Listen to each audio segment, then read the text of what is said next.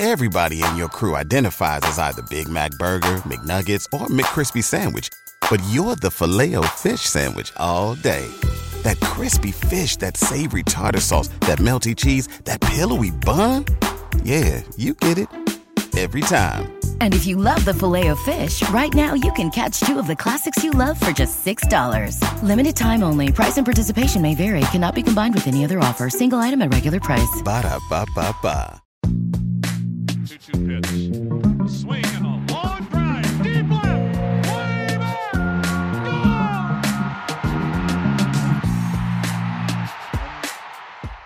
Hey, everybody, welcome to another Baseball America podcast. I'm Kyle Glaser. We are continuing our top 10 prospects podcast series today with the St. Louis Cardinals. And to do that, we are joined by JJ Cooper. JJ took over the Cardinals handbook chapter this year. I've done it in previous years. We like to rotate team chapters around at BA, talk to different front office officials, get to know different players.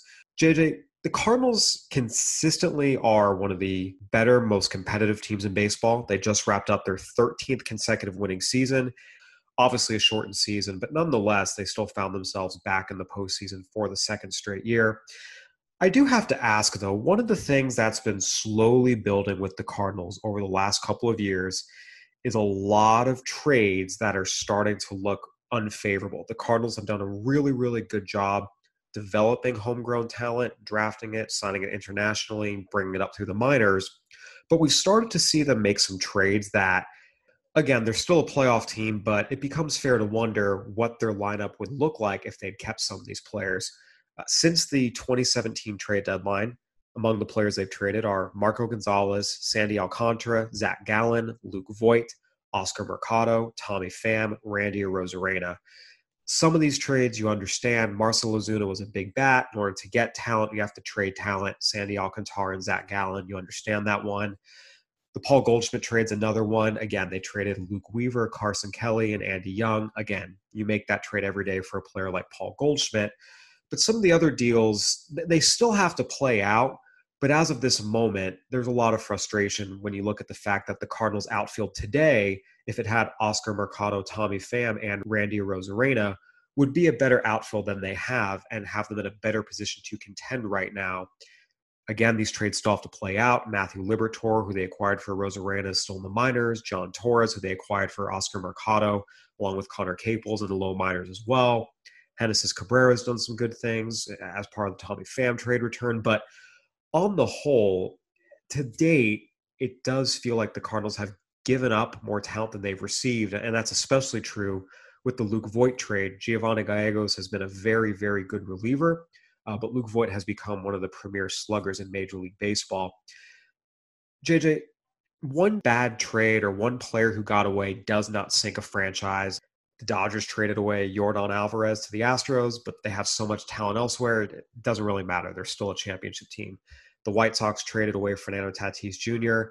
Again, they have so much talent, they able to make up for it and still be one of the top young up and coming teams in the American League. The Astros released JD Martinez and still went on to win a World Series, albeit with some illicit help. But again, uh, every team has a guy who got away, and you can overcome that with good scouting and player development like the Cardinals have. It starts to become an issue when it's three guys, four guys, five guys, six guys. And I do have to ask when you look at the Cardinals, are they reaching that breaking point? It, it does add up, and I do think that the Cardinals absolutely have to be looking at themselves and investigating and saying, are we failing to properly evaluate our own talent? I, I think that's an absolutely fair and legitimate question. There are players they have traded away. Luke Voit, I, I think, is the most notable one where you say, again, no one, l- let me make clear, no one in baseball at the time of the Luke Voit trade, and I would include the Yankees in this, thought that that trade was, hey, we're getting a guy who may threaten for home run titles. No one thought that, but you do have to evaluate and look back at your process and say, why, what did we miss there? But you hit on a lot of it, which is this is partly comes back to the Cardinals are good every year. And if you're good every year, you often are trading prospects to acquire more established players. They've done that a lot. And the thing I'll say is, is and again, I the sense I get Cardinals fans are angry right now. Cardinals fans are very angry about the state of this team, it feels like, especially for a team that, if you're a fan of 20 to 25 teams out there, you look at the Cardinals, you look at where the Cardinals are right now, but you also look at where the Cardinals have been this this century and you say sign me up for that please.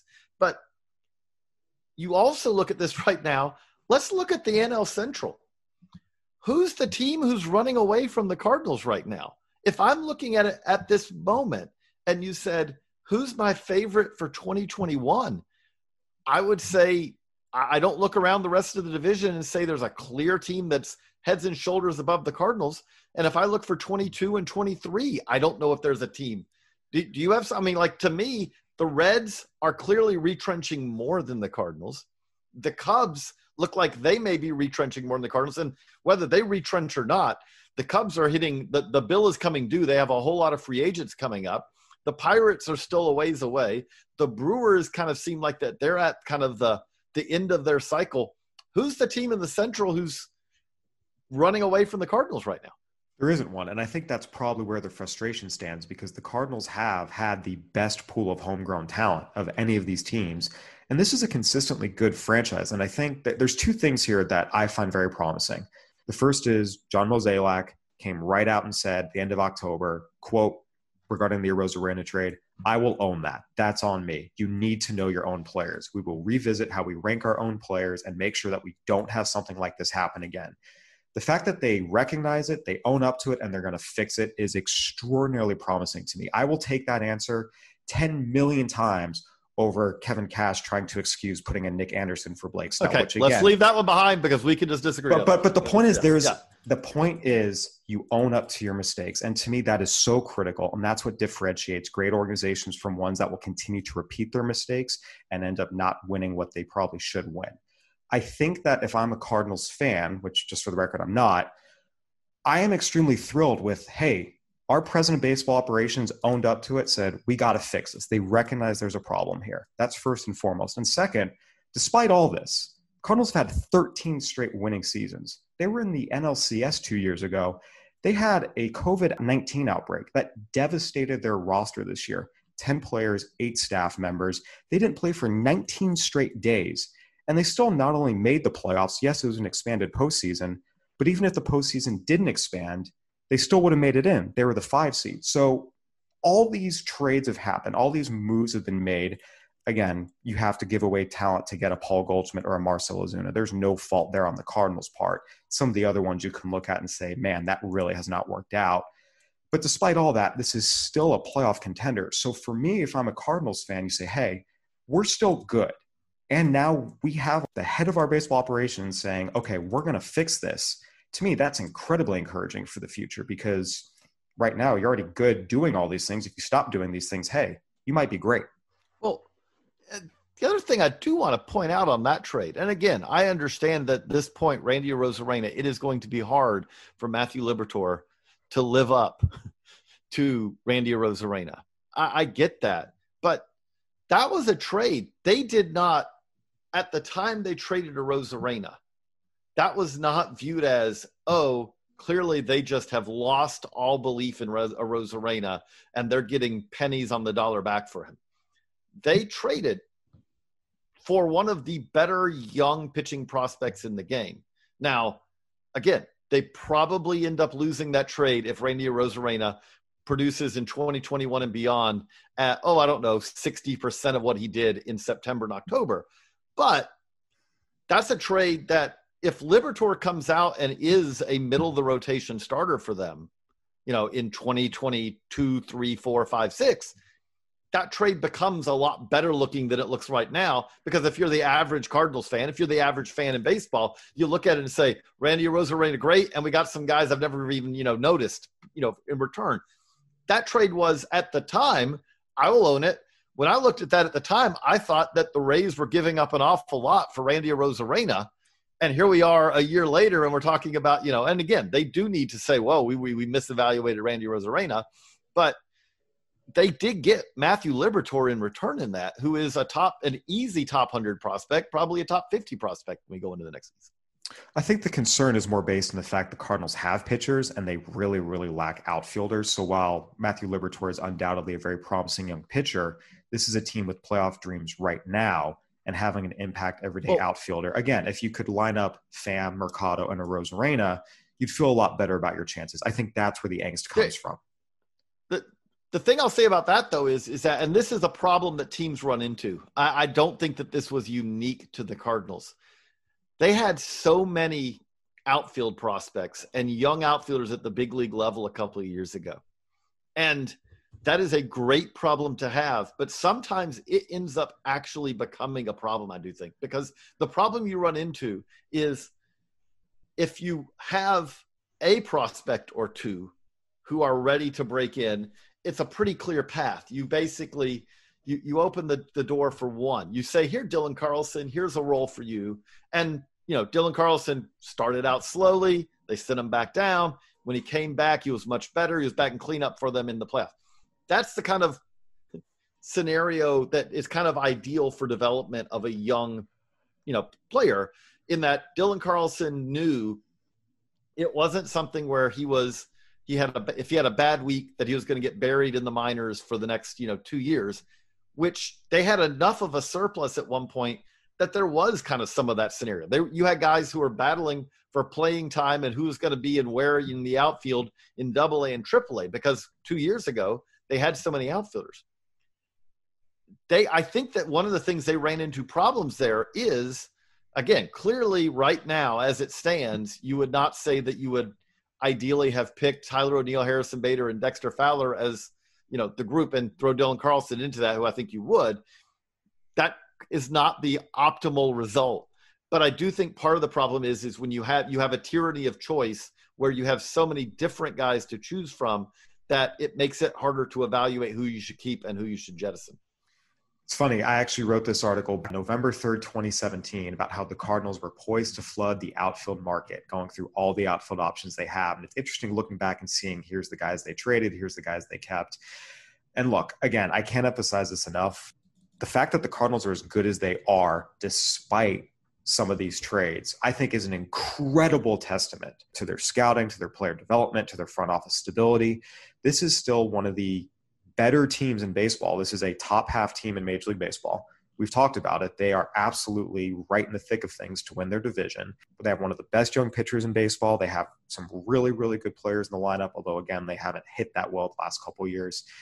Again, I actually think it's, on the one hand, as we've talked about, I understand where the frustration comes from, and it is starting to add up the number of talented players that were former Cardinals that are currently now really, really good but they're still competitive. And I think that's a testament to who they've brought in, what they've built, and really just the Cardinal way. JJ, you talked about Dylan Carlson, but I actually want to hit on Matthew Liberatore here. He's number two on our top 10 prospects list for the Cardinals. That's where you had him this year. It's where I had him last year when I did the list. This is what Cardinals fans want to know because right now they are hurting in particular over the Randy Rosa Arozarena trade. What can Cardinals fans reasonably expect? Uh, a left-handed complement to Jack Flaherty. I mean, that's like the ideal. Now, again, that's a a very lofty. You know, that's probably his 80th percentile. You know, reaching you know 80th plus percentile of his you know array of possibilities for for Liberatore. But this is one of the better young pitching prospects in baseball. He is much more of a pitcher than he is a thrower, which he he throws relatively hard, but he's never been a, a flamethrower but he's always been able to pitch. He's always had that kind of that knack to be able to spin a breaking ball, be able to locate a changeup. It's not just this. I'm going to rear back, and I would also say with that that the Cardinals, as you said, the Cardinals have pitching. The Cardinals have done a good job of developing. For one thing, the Cardinals have done a good job of developing high school pitchers. There's a lot of teams who can't. The Cardinals have done a very good job of that. Flaherty, obviously, being the most uh, prominent example in recent years. But the other thing I'll say with that is, is that when we look over the course of a 162 game season, or hopefully 162, maybe it's 150, maybe it's 140, whatever it is in 2021. One of the things I do think that stands out with that is, is that as good as the Cardinals pitching is, they didn't get as good a pitching as you would expect from them last year. This was not Flaherty's best year by any stretch. Dakota Hudson, you know, went down. You know, Kwang Hyun Kim was better than you could have, that anyone could have expected. But this is a team that that actually I do think comes into 21. You know, Adam Wainwright still kind of sitting out there on the free agent market as we record this. There are more questions about this starting rotation than there probably have been for a little while, and I don't think Liberatore is ready to help on day one with that. But we're trying to wrap our heads around. Okay, so you have a guy who we're we're kind of making this up as we go along for everyone in baseball. Like, okay, his last his highest experience so far is the Midwest League, which would seem to say he's far far away, but how do you count an alternate training site, you know, and, and all that? Like I expect that he probably goes into the season ready for double A, has a good, you know, start to the season, good second, you know, he might be a late addition to this rotation, even late in 21, although I'd say 22 is probably more likely you hit on something interesting here about when he's going to be ready, some of the holes the Cardinals need filled. Yadier Molina is a free agent. Kolten Wong was not tendered a contract. Adam Wainwright is a free agent. Three cornerstones of the Cardinals teams, really, most of the 2010s, and they might not be back. Matt Carpenter has continued to decline. Next year is going to be his age 35 season. Some of these Cardinals mainstays, the page is turning. Do they have in the farm system right now players to keep their competitive streak going. Again, 13 straight winning seasons, postseason contenders mostly every year. Do they have enough to keep it going? I just purely in the farm system, I don't know, but I also don't expect that the Cardinals are ever going to be a team that relies purely on the farm system. Now, wrote about this in the prospect handbook. Their secret weapon, eh, I don't know how secret is, but they're one of the best things that the Cardinals have has been utterly neutered by coronavirus, which is St. Louis should not be a large revenue, high revenue market team that plays with the big boys in free agency and all that. But they do. And the reason they do is that they draw, they're usually second, third, sometimes first. They are always in the top two, three, fourth at worst in attendance. 3.3, 3.4, 3.5 million fans come through the gates at Busch Stadium every year when you can come through the gates. And that revenue is what allows them to play, you know, in the, you know, to, to, to sit at the upper reaches to go acquire a Paul Goldschmidt and pay him at Paul Goldschmidt rates, you know, at, at, at, at in the prime of his career, to have kept Yadier Molina and Adam Wainwright throughout their careers, things like that and so I do look at them over the next couple of years. If you said that they have to replace everyone who's getting old, have to replace Kolten Wong, who you know they they did not you know uh, you know uh, exercise his option for 12.5. If you say all of that, I don't know if they have enough to do all that.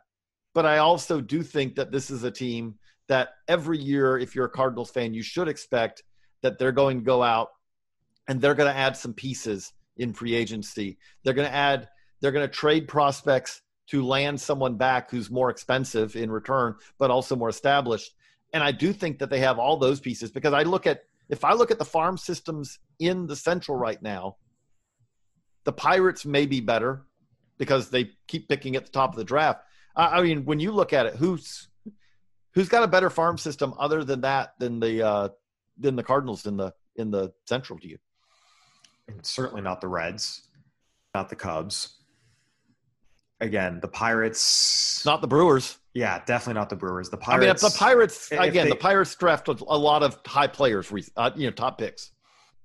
Yeah, I mean, again, I think right right now the Cardinals have the best farm system in the Central, and that's going to give them a huge advantage over the other teams in the Central.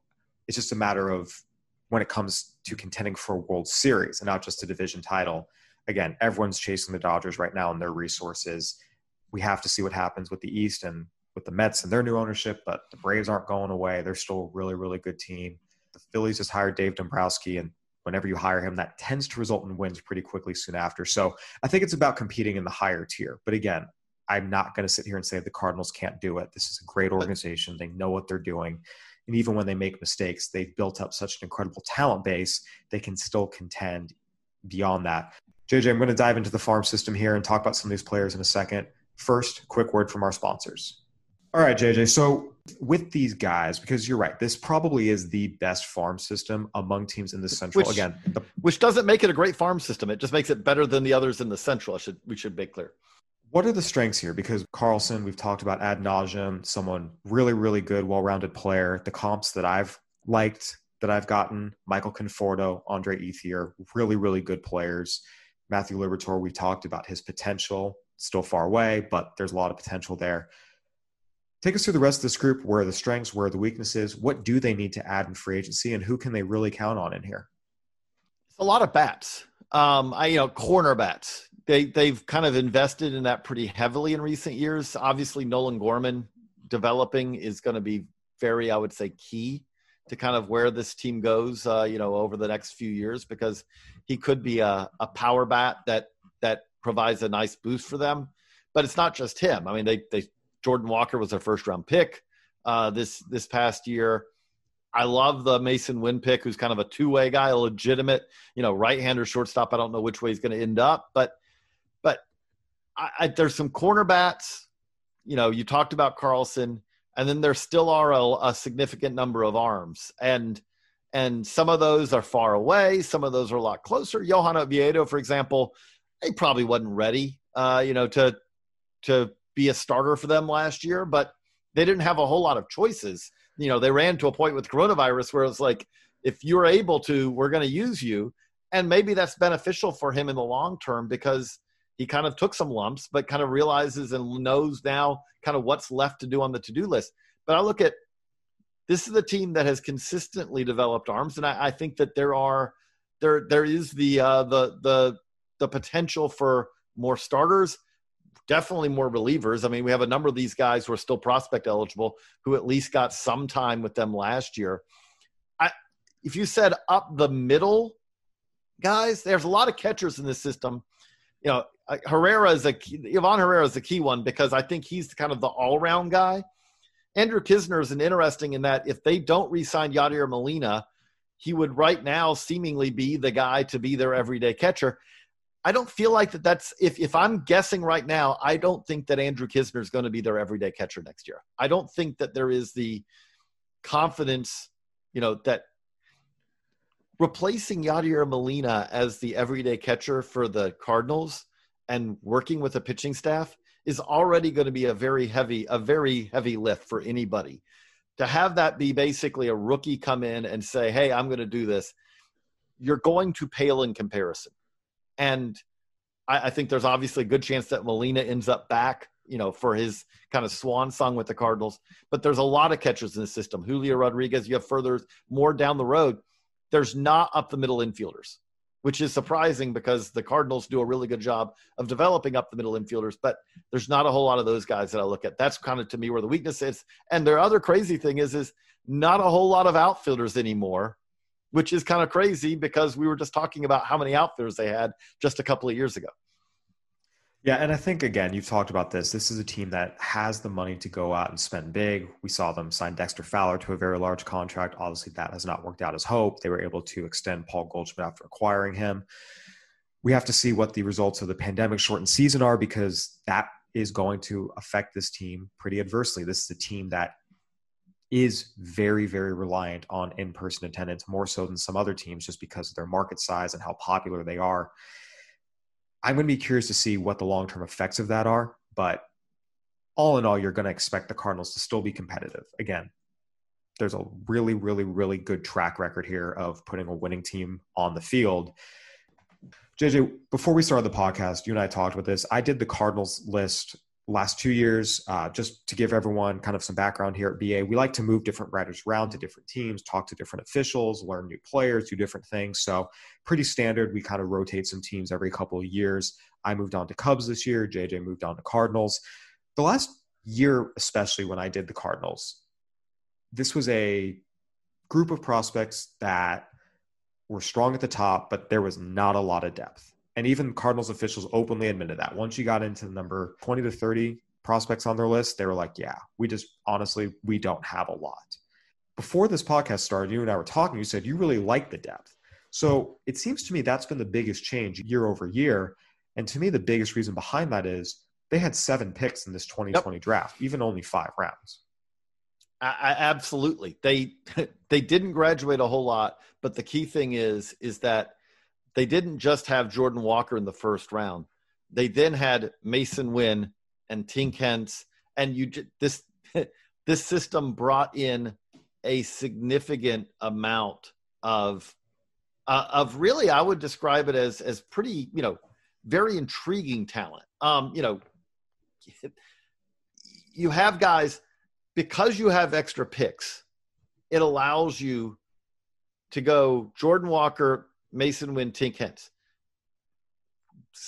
The reality is, is if you look at the the track record of of just drafts, especially when you go high school like that, someone in that group is just not going to come together like like everyone had hoped. Maybe two. But when you have three guys like that, it has gives you that chance that one of them ends up being a really useful, really impactful guy. Doesn't guarantee it's going to happen by any stretch of imagination. But if you're building your draft around Tink Hence, who's a really, you know, athletic, kind of best is yet to come kind of arm, present velocity right now, spins it really well at his best, but it's a little inconsistent at times if you were building your draft around that, which by the way, I will note they had I think four picks in this year's draft before they had their first pick. In when you also say why were they not as deep, they had you know they have the the, the Chris Correa draft where they were penalized and essentially they had to sit out the first couple of rounds of the draft and they got nothing out of that draft. Well, they had four picks this year before they had the first pick in that draft. That make that changes a lot, you know. And also, uh, they have kind of this very interesting guy, Edwin Nunez, who he wasn't kind of a, a, prominent dude on the July 2 market, but all of a sudden you have this right hander who's a little older, but also, you know, had had to, you know, had had age discrepancy and so had kind of been delayed when he could sign. And he's throwing upper 90s, he's throwing 100, he can spin it. And the Cardinals signing him makes you immediately think of they've they've signed these 17 18 year olds with present stuff carlos martinez uh, sandy alcantara junior fernandez alex reyes they've signed these guys multiple times and they've had some success with it so he's a guy who could go from wasn't in their system until very recently to whoa who's this guy in a very short period of time and these are all guys all these guys we're talking about Masyn winn tink hence Edwin Nunez, guys like this are guys who are not top 10 prospects for them right now. And on top of that, you also have the Elehuris Monteros. You have these guys who either in a normal year would have regained their prospect status, or let's be honest, the other path is is that okay, if Elehuris Montero has a bad 2020 in a normal season, you say, you know what, that 2018 season that was really good is starting to fade pretty significantly into the background. They haven't. All these players are stuck in kind of this, this you know, uh, hibernation almost, where we don't know if those guys are going to take that step forward or not. And because of that, so you also have these other guys who they're still interesting depth, but they, you can't say that they're as prominent prospects as they were, but they still could be very interesting. And again, 2021 is when we'll kind of find out what they have at those players. Yeah, it's an interesting point you make about signing older pitchers. Alex Reyes was 18 years old when the Cardinals signed him. Sandy Alcantara was 17. It wasn't like these guys were signed freshly turned 16 on July 2. So there's absolutely reason to be hopeful. And we see this a lot, actually. There's a lot of players on the international market who are signing at 18 that turn out to be a lot better than a lot of the guys who are signing on July 2 at 16, which shouldn't surprise anyone. Especially pitchers. Yeah. Especially pitchers, because you're not projecting as much as you're basically signing present talent, which that makes sense. We've talked about Carlson Liberatore. Of the guys in the system, outside of Carlson Liberatore, who's the most likely to be an all star? And then, second question is, who's the sleeper no one's talking about? Because the Cardinals excel in having guys who end up being way better than anyone thought they were going to be. Hmm. I'm okay for for crazy all star or for unexpected all star. I'm going to go with Edwin Nunez. Now, that is crazy. Let me say, he has not thrown a professional pitch. He is, you know, he was signed this year basically He was pretty much the last big name to sign almost in the uh, in the 2019-2020 international signing period.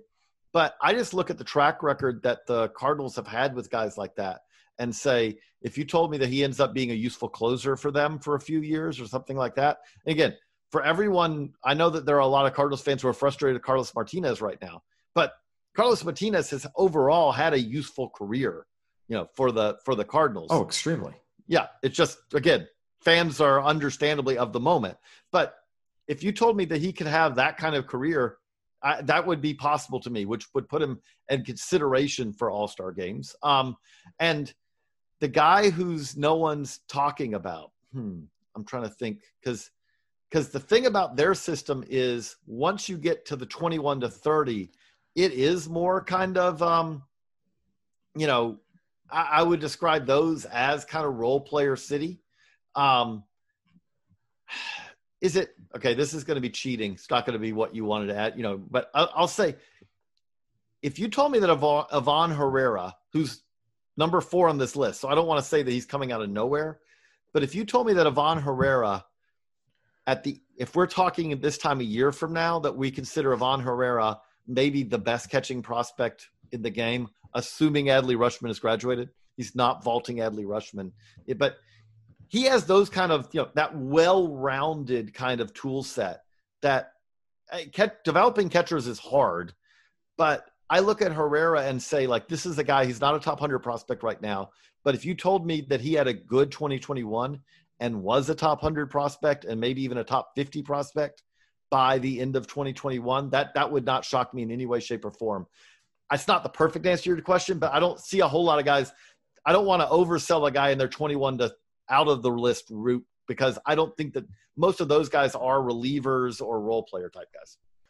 Yeah, I just feel like there's always a college infielder that is a role player and he ends up being an everyday standout for the Cardinals. Look at Paul DeJong and Tommy Edman right now. Both those guys were the, eh, they're probably role players outside the top 10. And no, they're everyday starters it, on a first division team if there's a guy who's going to be that, it's Kramer Robertson because he's probably the best of the guys who fits those criteria.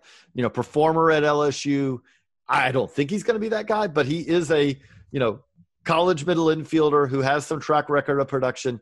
Again, I'm not throwing that on him, but he's the guy who fits that group because a lot of their you know their middle infielders right now are they, they just again they're just thinner there than they've been in a long time. I would say.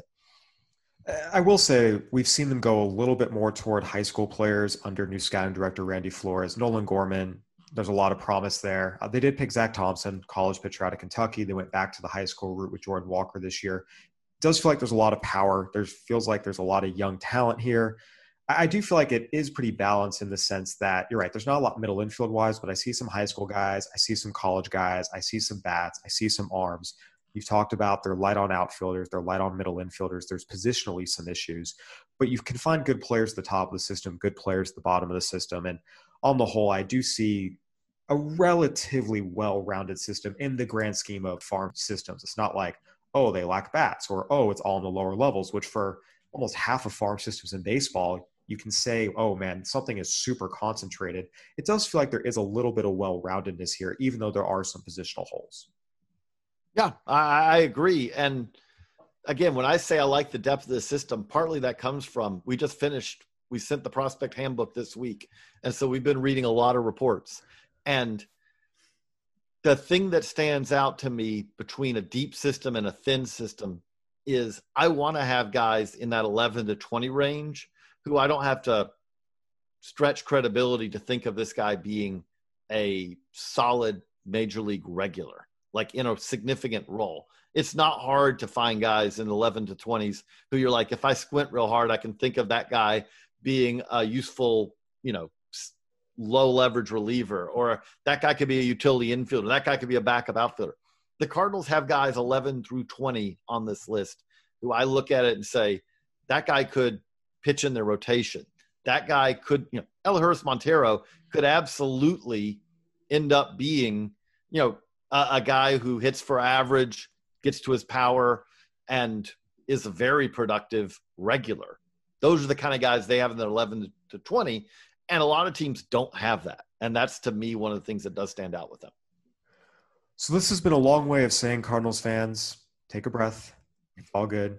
You have a playoff team. You have a good farm system.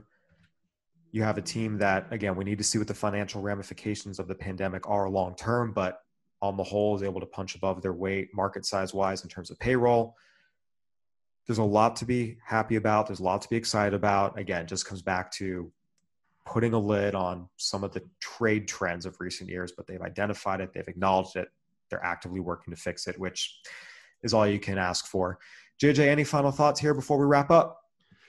I, do think again, uh, it's going to be interesting also to see the other thing we just don't know is what does the rest of the Cardinals offseason look like? You know, the the two biggies is they have two guys who eh, there are Adam Wainwright and Yadier Molina are on the free agent market, but no one would be shocked if they ended up, you know, deciding to return to St. Louis and kind of finish up their careers there, which makes a very big difference when we're talking about the 2021 Cardinals. Or if they don't, you know, I, I don't expect it to happen, but I, I, really don't expect this to happen. But what I say is, is if Yadier Molina goes elsewhere, there aren't a whole lot of landing places for JT Realmuto right now.